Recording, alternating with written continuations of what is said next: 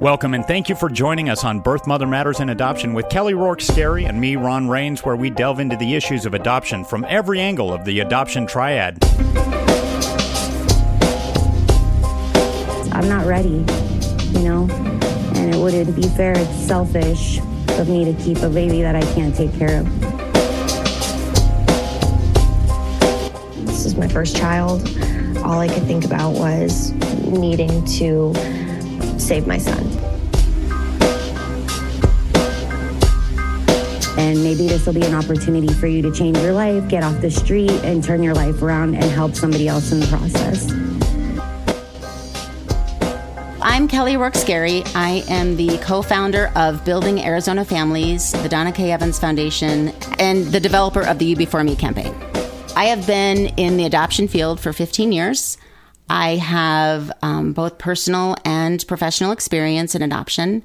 I was adopted myself, um, and I also have been a social worker my entire career. I have a bachelor's degree in family studies and human development and a master's degree in education with an emphasis in school counseling. When I talk with people who are not in the adoption world, one of the main questions I always get is like what would even be the first step? Like what do you do if you decide, okay, I'm pregnant, I'm not ready to parent, I Hmm. don't want to do an abortion. What do I do? What I have found out is adoption, it's not as talked about in society. Certainly. And the information isn't as easy to find.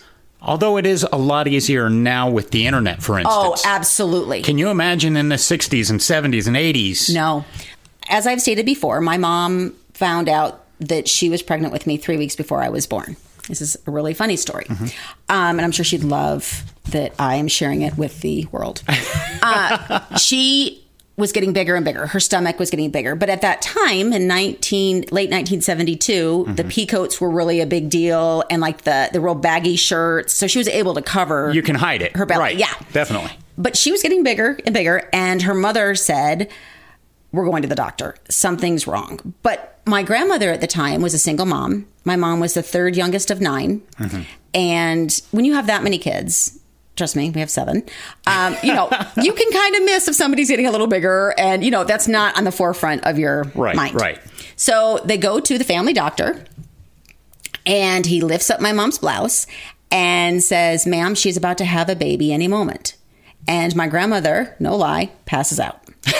and my mother starts absolutely panicking saying oh my gosh she's gonna kill me. She's gonna kill me. Like you can't you you can't tell her that i had sex. Like you can't tell her that i had sex. Right. and so she's you know she's so worried that her mother's gonna wake up and just kill her. Right. well she came to and then uh, my grandmother and the doctor went into the other room. And when they came back in they told my mother you're gonna do an adoption at that time, again, she was 37 weeks pregnant. She had just turned 16. You know, in her mind, she's thinking, "Oh my gosh, I, I didn't really know I was pregnant." And for sure, Right. And- she may have had indicators, but Yeah. she probably didn't want to believe it either. Well, sure. A lot of a lot of women who are facing an unplanned pregnancy mm-hmm. Go through a denial phase, and that is why the first step is so important. Is because you've got to take that test, and when you see those two lines or the positive sign, uh-huh. that's when it becomes real. And when it becomes real, you don't have to be alone. And that is what adoption offers. Not only do you get to form an incredible bond with your adoption worker, but you get to form an ado- a bond ultimately with the adoptive family as well. So you don't have to face this alone. You can be surrounded by people that will support you. right. So that's the triad we talked about before. Absolutely. Right. Yes, that is the triad. Some of the things that I tell women who have just found out they're pregnant and they're going through a wide range of emotions is look at your options. Adoption is a great option. And if you look into it, that's all you're starting with. You don't have to make a decision at that moment, like this is the plan I want to make, mm-hmm. but get some information, make that call. What happens is, is if you take that first step and you make that phone call, you come into our office. We talk to you about all the choices you have within the adoption realm: open adoption, closed adoption, semi-open adoption. Um, we were able to help you with uh, living expenses and financial resources if you decide that adoption is the route that you want to go. And you can get all that help in the same day. You can go from this state of absolute panic and feeling alone and scared and not sure of where to go in life and what to do to having complete and total support, not feeling that awful sting of being lonely Right. you can really start focusing on your future. And you may be at a place in life where you can't parent. Um, I can tell you that in the 15 years that I've done this, I have seen people who have placed a baby for adoption because they weren't in a place they could parent. And then they come back later to say hi and let us know how they're doing, and they're carrying a child that they were able to parent afterwards. Wow. So it's amazing. Watching those success stories is what we strive for. When a woman comes into our agency, one of the things that we really promote is adoption counseling. Our agency uses an independent adoption counselor that has a specialty in adoption so that she can really walk the walk alongside of us with the birth mother and really dive into those issues that may be surrounding the adoption choice. And also, an adoption counselor, as well as an adoption specialist through our agency, can help disclose this to family and friends about your adoption choice. Sometimes women have other children in the home mm-hmm. and they're afraid of what the other children are going to say or, or how to tell them or when to tell them. And that's something that we as an agency can help with. One other aspect that is really important is the stigma behind adoption. When I was born, adoption was not really talked about. At that time, women were often sent away to go live in a home, to have the baby, place a baby for adoption, and then they would return to their family afterwards. That didn't happen in my mother's case, um, probably because nobody knew that she was pregnant. But after I was born, my adoption wasn't spoken about. Out of her siblings, only three of them knew that I even existed. Her father didn't even know that she had ever had me or had an adoption. Really? Really, yeah. In some cultures today, we have found that some women are afraid to tell their family members because they're afraid of judgment and condemnation. Again, certain areas in society are very into the bloodline and kin and don't understand why you can't parent. By doing these podcasts, it's my goal, again, education. Um, will promote less of these stigmas and less of these stereotypes and dispel any myths that people are believing that just aren't true. My mother actually went through the majority of her life with me as a secret. And boy, did I come out of the closet when I met her. Everybody in the family showed up. All of a sudden. Yeah. Wow. By the way, I have another daughter. Yeah. So uh, it was um, incredible for her because, again, she had to keep the secret. And in keeping the secret, that takes a toll on you. That takes a toll. Oh, absolutely. Yeah. I mean, keeping anything secret, but let alone for, you know, 30 plus years. Right. Absolutely. That is why some women are afraid to take that first step because they are you know, concerned that somebody may think, well, why are you doing this? And you don't want to explain your life story to a stranger mm-hmm. or to an aunt or an uncle, or even if your mom doesn't understand. That's why it's so important that we reach out and say, you know, I'm doing this because I need to make the best choice for my child. It's the best choice for me, for my child, and for the adoptive family. And Absolutely. our choice. Some of the complex emotions that birth mothers experience throughout the adoption process are grief, loss, guilt and shame, identity issues, trust issues, rejection, and a loss of control over our lives. Our goal is to combat that. We work diligently to address it rather than ignore these feelings and emotions because if you don't address them, then you can't fix them. It's like keeping a closet full of dirty clothes. Eventually, you're going to smell them, right? like you're going to smell them. It, you can't hide it forever. Right. You've got to open the door and deal with it. And you have resources that help them deal with that. We have them- such as the counselors and the, counselors case managers and the aftercare program. Right. And so again, when when you're pregnant and you're you're facing this enormous choice, the biggest choice you'll probably ever make Mm-hmm. of adoption, you want to make sure that you have that support because without that support, it can really take a toll. It took a really incredible toll on my mother. When I found my mother and I was 34, I will say it was almost like walking into a war zone after a war 20 years later because Really? you could see you know, the depression and the anxiety that it had taken on her. Mm-hmm. And, you know, we lost her at 59. I think her body was just so keeping that secret and keeping those feelings and not being able to deal with them really takes a toll on you. And that's why adoption needs to be something you talk about at the dinner table. It needs to be something that kids are proud of. You know, when I was younger, I didn't really tell people I was adopted. My parents did, but it wasn't something I shared. I had a lot of friends. Okay, yeah, so you felt the stigma of it mm-hmm. even as a child. I did. I did. And I think a lot of that, so much of that's going away, and that's all uh, a lot due to companies like Building Arizona Families and what you guys do. So you're you're doing a great job of bringing light to it. You know, shining a light on this actually very gracious gift that people are giving, and Right. So good for you. Thanks. When when women come to us, um, we help them, like I said before, with the adoption paperwork. Um, we do. We also transport our clients to all of their prenatal doctor's appointments. We help them financially if they qualify. Uh, there's no fees for birth mothers whatsoever.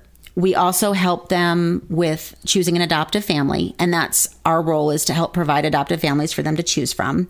We are there at the hospital. A lot of our caseworkers do coach the mothers if they if they would like them to through through labor and delivery. And the most important piece, though, and I tell this to all of our workers and all of our clients, is our role is to help guide you through your adoption journey. This is your journey. We're just there to help you through it over the years in working with hundreds and hundreds of birth mothers i always ask when i meet them the very first time why adoption what mm-hmm. what led you to choose adoption the stories i've heard i've laughed with them i've cried with them i've there are clients that i'll never forget and some of their statements i think can resonate with some of our audience I hope and so. Yeah. I think that when I meet a birth mother, I see a little bit of my own mom in all of them. So I'm going to go through and, and, and share some of the statements that I've heard because if I can relate because of my own birth mother, then maybe somebody out there can relate to some of these women as well. Right. Maybe they're going through exactly this situation Absolutely. right now. I think the number one thing is nobody wants to feel like they're different and that mm-hmm. it's not normal. Like, and so, you know, reassuring that what you're feeling and what you're thinking and what you're going through, it's totally normal. I had a woman once come in and say, I decided on adoption because I don't want my baby to grow up like me. I aged out of the system, and when I turned 18, my state caseworker drove me to the nearby shelter and dropped me off. And that was my 18th birthday present. And when she came to us, I have chills again, uh, she was 18 and a half. And she was Really. pregnant. Oh. Yep. And she must have been just terrified. Lost, alone. Yeah. Yeah. Another one that I remember stated that she decided on adoption because she couldn't bring her baby home from the hospital and have her baby around her boyfriend. He was too mean, and last night he actually bit her because he wanted the dollar that was in her purse. And she had one dollar left and she didn't want to give it to him. At that moment, she knew, I can't do this. I can't bring a baby into I can't. this. I can't. I can't do it. That was a really hard one. I've had more than one woman say that their boyfriend's getting out of prison and this isn't his baby. Mm-hmm. And so Oh. they wanted, yeah, they wanted to make sure that the baby went on and lived their own life and and, Mm-hmm. And I understand. Yeah, absolutely. Good. Some women feel that they're not stable and that's why they choose adoption. Some women who come to us have warrants and we're a social service agency. And so we don't have to obviously uh, report their warrants. And so a lot of them are pending prison time and they know that. And they want their baby to have a life outside of the prison life. And they don't want their baby to go into the state system. They want to make sure that their baby is safe and secure with an adoptive family. Okay. I've had women that come in and say, I really like my life. I don't want my life to change. And that may sound selfish, but it's true. And I'm finally okay with where I am. And I tell women, not everybody has to be a mother and parent. You're still going to be a mother because you gave birth to a baby, but that doesn't mean you have to parent. Right. And like, some people aren't cut out to be a mom. Absolutely. And, you know, it does. It's on the face of it, it sounds selfish, but it's actually one of the most selfless acts Absolutely. they could commit. You know, Just, Absolutely. let's give this child a chance with somebody who's going to have their heart into it. Cherish that child, love that Yeah, child. absolutely. That child's going to be the you. center of their universe. So I thought that was so brave Mm-hmm. to say that because it goes against the grain of what society preaches. To be able to be strong enough to say, not only is this why, but I'm okay with who I am. I think that's really brave. That's good. Yeah. Another woman, I remember her saying an adoption plan is better than an abortion plan, which I wholeheartedly agree with. Uh, another woman uh, came and said, I don't have time to take care of a baby. I work every day to pay for the hotel room, so I don't have to sleep on the street. How would I do that? We would both be on the street. I have actually seen women um, come into the agency and they have a baby already. They are working and they take the baby with them. They're doing everything they can to keep the one child, and it's very difficult. Uh, another child would literally just push them over the ledge, and it's too much. Some people come in and say they don't believe they could be a good mom. They didn't feel that their mother was a good mom, and they don't want to prolong this negative life cycle, and they really want to break it. I think that's amazing too. You know, my birth mother, um, in my lineage, I was the first one not to become pregnant at 16. I was the first um, girl in my mom's lineage to graduate from high school. So I think that was an amazing choice. Right. And the amazing thing about that is in them realizing I wouldn't make a good mother, that actually makes them A better mother. a better mother. yeah. Yeah. Yeah, it's incredible. Um, I had I had a, a lady come in and say I wanted a baby, and my boyfriend and I really tried for this baby, but he just got picked up on a warrant, and he's going to do three to five years, and I can't do it alone. Again, I think that is an act of bravery to be able to stand up and say I know my limitations, Right. and I can't do it. And again, I absolutely applaud that. Another situation, the lady was a single mom and she had a special needs child. The child had autism mm-hmm. and she was barely able to financially, emotionally, physically support this one child. And she, she also knew that another child would just be too much. Just break her. Yeah. Right. Yeah. I've had women come in and say, I can't have a baby right now. I just got out of a domestic violence situation. I don't want my baby around the father. Mm. I want to keep this baby safe. I have seen that happen quite a few times as well. Another woman once came in and said, I lost all my children to the state. Uh, Child Protective Services came in and took them. And I don't want them to come in and take this child as well. So I'm going to make an adoption plan instead. And that is a right in the state of Arizona that you have. So if Child Protective Services, now we call it DCS, Department of um, Child Child Safety, yes. Uh, if you if you are currently working with uh, DCS and you are pregnant and you want to place your child for adoption, you actually have that opportunity. As long as you start the plan before you have the baby, you can go ahead and have an active adoption plan, and CPS will not get involved.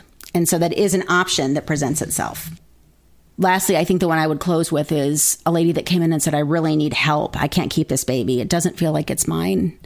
I think that's important because when women come in, sometimes they say, in carrying the baby, it almost feels like a surrogacy. Like I'm carrying this baby for another family. Mm-hmm. And in a way, it kind of is. It um, absolutely is. Yeah. I think that that is a way that brings peace to women when when they feel the baby kick and they feel the baby move.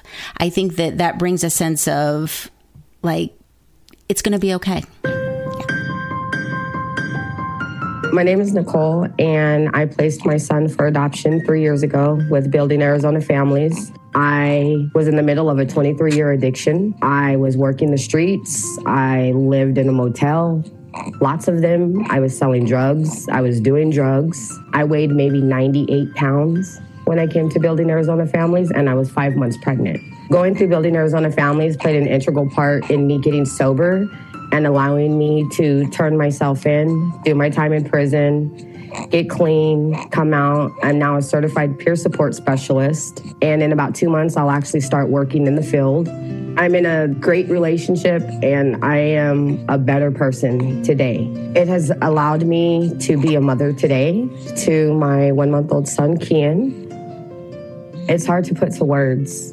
It really is where I was at then. And the only thing I could do or care about at that time was making sure that I gave my son a better future.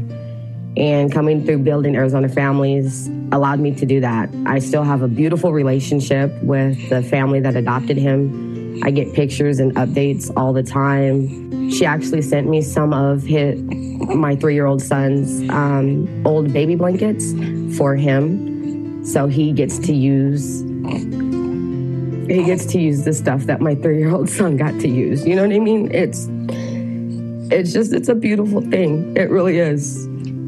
I never thought that I would ever be happy to have given my son up for adoption, but I am. Placing my baby three years ago with Building Arizona Families absolutely enabled me to grow and learn and be the mother that I want to be today and have the support, even still, from Building Arizona Families to be a good mom today. I have people that I can reach out to that will support me at any time, at any step along the way with this one. I absolutely love and appreciate them.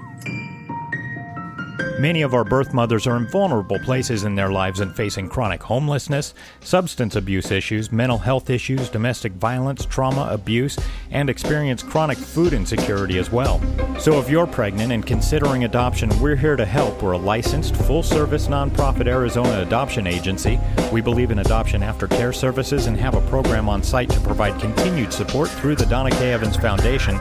You can contact us anytime at 623 695 4112 or our toll free number 1 800 340 9665. You can call us with questions about adoption or our podcast at that same number 623 695 4112 and check out our blogs and website at azpregnancyhelp.com.